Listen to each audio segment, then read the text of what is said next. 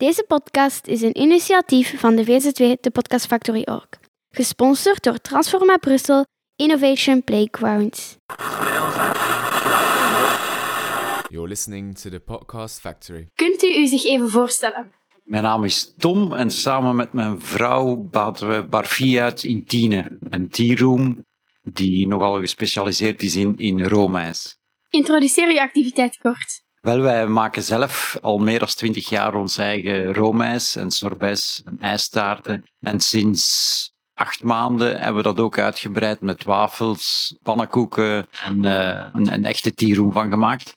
Hoe bent u op het idee gekomen om met deze activiteit te beginnen? Vroeger hadden wij een krantenwinkel en toen hebben we een enquête gemaakt onder de, al onze klanten om te vragen wat zouden jullie graag willen dat we toevoegen aan ons assortiment. En heel veel wouden een broodjeszaak, maar dat wouden wij niet. En de andere heel grote groep die wou dat we ijs gingen verkopen, dat dat een goede locatie was. En daarom ben ik naar de patisserie-school gegaan in Brugge en daar alles gaan leren wat er te leren viel over ijs. En waarom in Tienen? Wel, we zochten, we hebben dat altijd in, in Bierbeek, Korbeek-Lo gedaan, maar we zochten een andere locatie om te kunnen uitbreiden en we hebben lang gezocht in Korbeek-Lo, maar niks gevonden.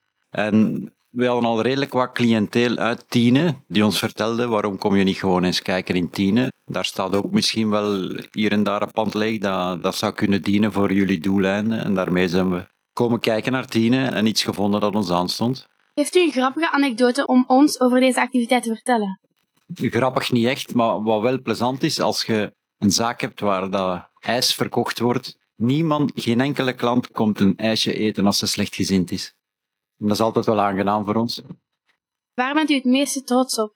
Dat we dat toch op heel korte tijd gerealiseerd hebben, met hulp van vrienden, zelfs de verbouwingen en alles. Hoe is het om in Tienen een activiteit te starten? Hoe is de sfeer tussen de handen? We zijn hier fantastisch goed ontvangen geweest door alle handelaars, ook door het stadsbestuur. Iets wat we nooit gedacht hadden. Heel, heel fijn. Ik kan het alleen iedereen aanraden. En welke bezienswaardigheden moeten we zeker doen? Wat zeker de moeite is, is de site van het uh, Begijnhof. De markt die nu heel mooi is heraangelegd, is fantastisch mooi.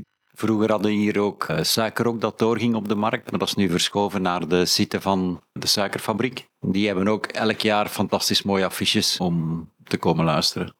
Heeft u een boodschap die u wilt doorgeven na de corona? Het is niet altijd eenvoudig om te ondernemen. Je wordt er ook niet op voorbereid in school en dergelijke meer of door de overheid. Maar ja, soms moet je gewoon durven en springen om toch maar te doen of te proberen. En dan de laatste vraag, heb je een terras? En wat is dan de capaciteit van de bar en het terras? Wij hebben een klein uh, stadskoer dat dienst doet als terras. Daar kunnen ongeveer een vijfentwintig personen zitten. En ik denk binnen bij ons kunnen een vijfendertigtal personen zitten. Dankjewel. Jullie zijn bedankt. You're listening to the Podcast Factory. Deze podcast is een initiatief van de V Z W, de podcastfactory punt org. Gesponsord door Transforma Brussel, Innovation Playgrounds.